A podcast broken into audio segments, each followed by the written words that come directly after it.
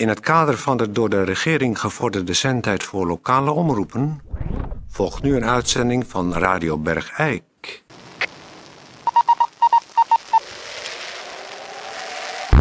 Um, goeiedag, dames en heren. Dit is uh, Peer van Eersel, Radio Bergijk. Ja, u, het, is, uh, ja, het is inderdaad waar. Het was, u was het ook vergeten, ik was het ook vergeten. Toon heeft nog steeds een ATV-dag. Dus die uh, is er niet. En daarom doe ik het in mijn eentje. En ik, nou ja, ik voel me een beetje onheimisch. Omdat ik hem mis. Ja, laat ik het nou maar eerlijk zeggen. Ik vind het gewoon niet leuk in mijn eentje. Ik had hem liever bij gehad. Ik bedoel, thuis ben ik ook al alleen. En dan hier in de studio ook nog eens. Alleen. Nou, even slikken. Ja, een sportbericht. Sportnieuws. Het nieuws over sport. Uh, het politiehondenseizoen is weer begonnen. Uh, bij het dood uit Bladel, dat is de politiehondenvereniging. Die gaat het opnemen tegen politiehondenvereniging Kil uit Zeelst. En uh, de volgende week staat daar op het programma een toernooi samen dan nog met politiehondenvereniging Pakse uit Eindhoven. En dat gaat allemaal plaatsvinden op, de, op en rond het asielzoekerscentrum hier in Bergijk. En dat heet dan gezamenlijk oefenen. En daar wordt het pakwerk geoefend, maar dan dit keer uh, zonder pak. En er worden 118 certificaten uitgereikt aan de honden die de meeste weten te pakken. En dat wordt dan gehouden allemaal in competitie voor het Brabants kampioenschap. En het begint om drie uur, volgende week zondag, met de vooroefeningen. En in de pauze worden de demonstraties gegeven met roofvogels en explosieven. Dit alles vindt plaats op en rond het asielzoekerscentrum in Bergijk. Iedereen is van harte welkom en de entree is gratis. Ah, Peer van Eersel. En hier tegenover mij zit uh, Bert van Stolwijk. Goeiedag Bert. Goeiedag. Het is niet uh, een vrolijk uh, iets waar uh, jij over kon vertellen hier Nee. op Radio Bergijk. Nee, Eh, inderdaad. we hebben je uitgenodigd omdat we er van alle kanten steeds meer over horen. Het is een nieuwe ja, eh, geestelijke aandoening. Ja. Het is een, eh, zoals we in Bergijk zoveel hebben als fobieën en, en angsten. Angsten. en depressies en wanhoop. En Dat kennen we natuurlijk allemaal. D- dat is op zich niks nieuws in Bergijk, maar er steekt nu een nieuw fenomeen de kop op. Waar Ja. een aantal mensen in Bergijk al heel veel last van hebben. Ja, het schijnt zich nu als een soort olievlek eh, te gaan uitbreiden. Ja, ik ken het zelf ook al Ja. van af en toe, maar eh, laten we niet langer om de hete brei heen draaien. Want wat is het waar jij zo'n last van hebt? Van eh, seniorenhaat. En wat, wat, wat is het precies? Wat, wat, wat, wat gebeurt er met je? Waar heb je nou echt last van? Nou, ik weet niet of je hooikoorts eh, kent. Hooikoorts, dat is altijd in de maand mei als de pollen loskomen. Precies. En de, de stuifmeel. Precies. Dat je verschrikkelijk moet niezen. In ene. Van het ene moment op het andere heb je zo'n aanval van hooikoorts. Een agressieve vorm van hooikoorts. Dat is eigenlijk het beste te vergelijken met wat ik dan heb, eh, seniorenhaat. Alleen is dat niet seizoensgebonden. Dat eh, gaat het hele jaar eh, onverminderd door. Maar nogmaals voor de mensen die luisteren, wat is dat dan precies, seniorenhaat? Ik zal het je proberen uit te leggen. Ik heb het zelf gekregen toen ik ongeveer 35 werd. Daarvoor had ik nergens last van. Helemaal nergens last van. Maar toen ik 35 werd, werd mijn vader 65. En op zijn verjaardag is bij mij opeens, ik wist niet wat me overkwam. Ik kreeg een soort, eh, ik keek hem aan om hem een cadeautje te geven. En op dat moment breekt het zweet mij aan alle kanten uit. Ik krijg een soort film van, van, van vocht op mijn voorhoofd. Mijn neus begint te lopen. En in mijn geest ontwikkelde zich een, een, een, een rabiate, hè, zeg maar als, als een hondsdolle haat tegen mijn vader. Toen dacht ik, nou dat kan, dat kan nog. Daar heb ik ook wel eens over gehoord. Hè, dat de mensen problemen hebben in de vader-zoon relatie. Maar het jaar daarop werd mijn moeder 65. En dan had ik precies hetzelfde. En sindsdien is het eigenlijk erger geworden. Zolang ik geen senioren zie, is er niks aan het handje. Dan loop ik fluitend in het rond. Ja, je zit hier als een, als een vrolijke bergijkenaar, een gezonde jongeman. Zit Ja. je mij hier tegemoet te stralen, ik maar zeggen? Maar pas op, als ik nou dadelijk naar buiten ga en er komt toevallig een senior voorbij, dan, dan, dan, dan golft de haat in mij naar boven. Maar, Ik kan ze niet leiden gewoon. nee, maar is dat dan omdat die senioren jou iets doen of iets Niet gedaan per hebben? se, niet per se. dat ze in de weg lopen? Of Ja, dat natuurlijk wel, maar dat wisten we altijd al. Dus dat, wa dat was niks nieuws voor mij. En dat ze veel te lang zeuren bij de bakker. En Ja, te lang dat- naar wisselgeld zoeken. En- ja, en dat ze natuurlijk eh, eh, uit de staatsruif zitten te vreten en niks zitten te doen. Maar dat was op zich... en ja, altijd vroeger over gewoon- ziektes. Ja, En over de kinderen die nooit komen. Ja. Nee, vind je het gek? Ja, maar dat was vroeger allemaal gewoon een normale irritatie die dat bij mij opwekte. En niet zozeer die, die, die alles verterende haat. Je moet mij dan, ik moet me dan echt, echt inhouden. Ik moet me tegen de muur drukken en, en eh, in mijn eigen gezicht stompen als het ware. Om, om niet die, die haat eh, op de desbetreffende senior te richten. Nou is het wel zo dat jij eh, nu al twee senioren eh, eh, Heb aangevallen. hebt aangevallen. ja. Daar, zijn getuigen van geweest. En ja, dat is geen eh, prettig eh, gezicht geweest. nee, je hebt twee keer een nacht vast, vastgezeten. Ja. Maar is er een remedie? Kunnen we hier iets tegen Nou ja, ondernemen? dat is een van de redenen waarom ik natuurlijk hier in de uitzending ben. Eh, heel erg hopende van dat er iemand is die zeg maar een stapje verder al is dan ik. Namelijk niet alleen last heeft van de haat, maar ook weet wat hij er tegen kan doen. Kijk, je kunt, eh, tenminste dat ligt politiek denk ik nog te gevoelig, niet alle eh, senioren verwijderen. Nou, Het is het denkbaar. Het is wel denkbaar. ja, maar het is maar tot die tijd, we zijn nog niet zo ver, denk ik. nee, dat is toch nog een stapje in de moderniteit die we nog niet bereikt hebben. Dat je gewoon zegt, eh, mensen hebben een houdbaarheidsdatum tot een 65ste en dan is het eh hoppakee. Je- de- de- waar je wel aan zou kunnen denken als gemeenschap... is dat je de ouderen op zijn 65e een verzoek doet... Om zich te verwijderen. om zich te verwijderen en daar dan een- de middelen bij levert. Ja, ja, dat zou, dat zou, ja, dat zou helemaal niet zo'n gek idee zijn. Je kunt natuurlijk ook denken aan kampementen. Dat ze zeg maar op een 65e met hun valiesje gewoon naar een kampement gaan. En dat daar, eh, eh, hoe heet het, hekken omheen staan en dat ze daar dan niet meer uitkomen. Ja, want er- Dat zou mij een slok op een bol schelen eh, qua, qua aandoening.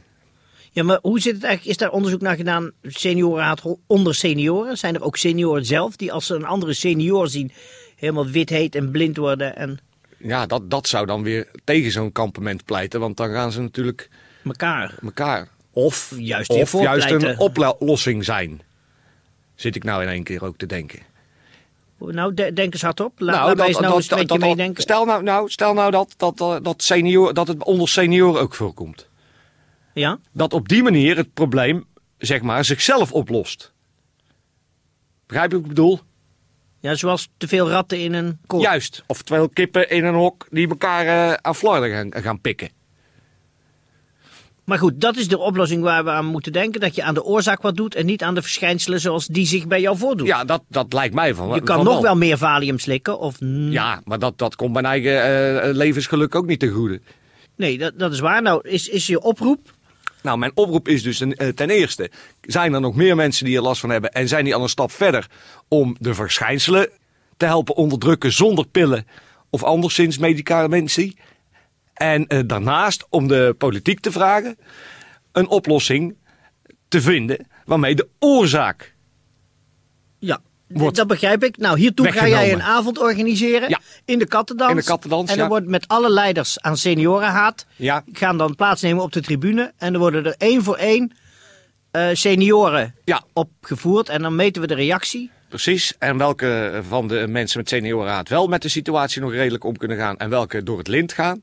Dat die mensen die zich wel onder controle kunnen houden, de mensen die door het lint gaan, tips kunnen geven op, of, over de oplossing om de verschijnselen tegen te gaan. tegen te Ja. gaan. Nou, het is, eh, ik vind het heel erg moedig dat je met je kwaal op de radio wilde komen. Ja, Eh, en dat je eh, er alles aan doet om de, het voor jou, maar ook voor je medebergijkenaren die lijden aan seniorenhaat, het bestaan er enigszins draaglijk te maken. precies. Dus Bert, ik dank je heel erg hartelijk voor je komst hierheen. Ik heb het graag gedaan. En ik zou zeggen, eh, nou heel erg veel sterkte Ja. met zo'n verschrikkelijke aandoening als seniorenhaat. Seniorenhaat.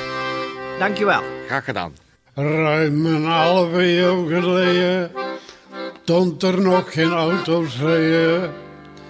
Stond de warme en de rupsen samen in frambozen tupsen. Vergezeld van zowel allerlei gespuis. Lifte met de hondenkaar naar het uiterhuis. Toen zat vier nog tarwe stokte.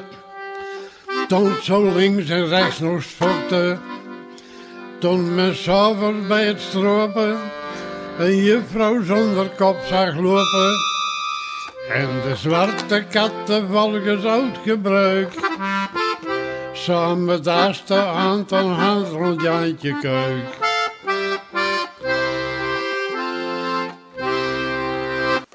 Lieve... Lieve Laura.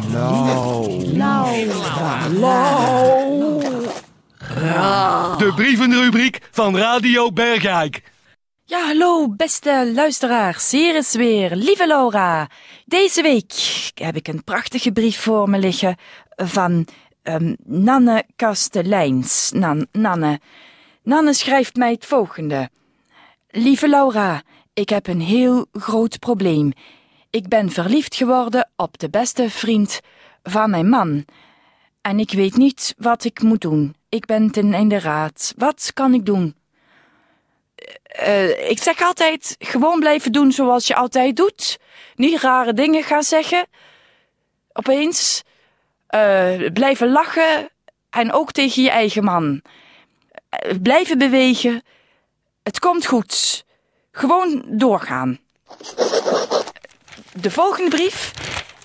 Anke Scherens legt haar hele probleem hier voor mij op tafel. Anke schrijft mij het volgende. Mijn man heeft een erectieprobleem. Eh, Ik eh, kan hem hier niet overheen helpen. Ik zeg maar dat ik het niet erg vind, maar... Laura, ik vind het wel erg. Wat moet ik doen?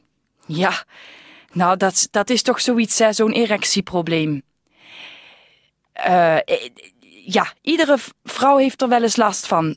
Eh, ik zou bijna willen zeggen... Gewoon samen blijven praten. En blijven bewegen blijven lachen. Er is altijd een, een, een, een op, op, opeens een oplossing voor dit probleem. Dan heb ik een gruwelijke brief voor me liggen. Een werkelijk hartverscheurend relaas van Patricia Sanders. Ja, sorry, lieve mensen. Ik heb ook gevoel, maar elke keer als ik deze brief onder ogen krijg, dan krijg ik het even te kwaad. Goed, het gaat wel weer. Het is het verschrikkelijke relaas van een moeder die haar kind kwijt is. Haar kind is namelijk verdwenen tijdens een reis in India. En daar staat: Ik heb mijn zoon al in geen maanden teruggezien. Hij moet daar rondzwerven, maar ik heb nog niks gehoord. Zolang zijn dood niet zeker is, leeft hij voor mij. Wat moet ik doen? Lieve, lieve meid. Ik zeg je bij deze, ik denk ook dat hij dood is. Want anders had hij toch wel een keer kunnen bellen. eh, of, of, of, of faxen. Of wat ze tegenwoordig hebben ze van die, van die e-mails. Dat is toch niet zo moeilijk. Daar. Of iemand sturen die eens wat zegt. Dat had hij daar echt wel gedaan. Dus hij is gewoon dood. Accepteer het. Blijven lachen. En vooral blijven praten met wie er nog wel over is in je familie. En eh, blijven schrijven. Lieve mensen, dat was het weer voor deze week. Tot volgende week.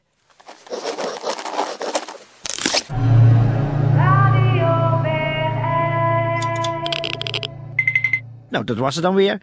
Het is een geweldig. Een, een, een, een- ja, dat is hoe eh, een mensenkennis toch men, andere mensen kan helpen.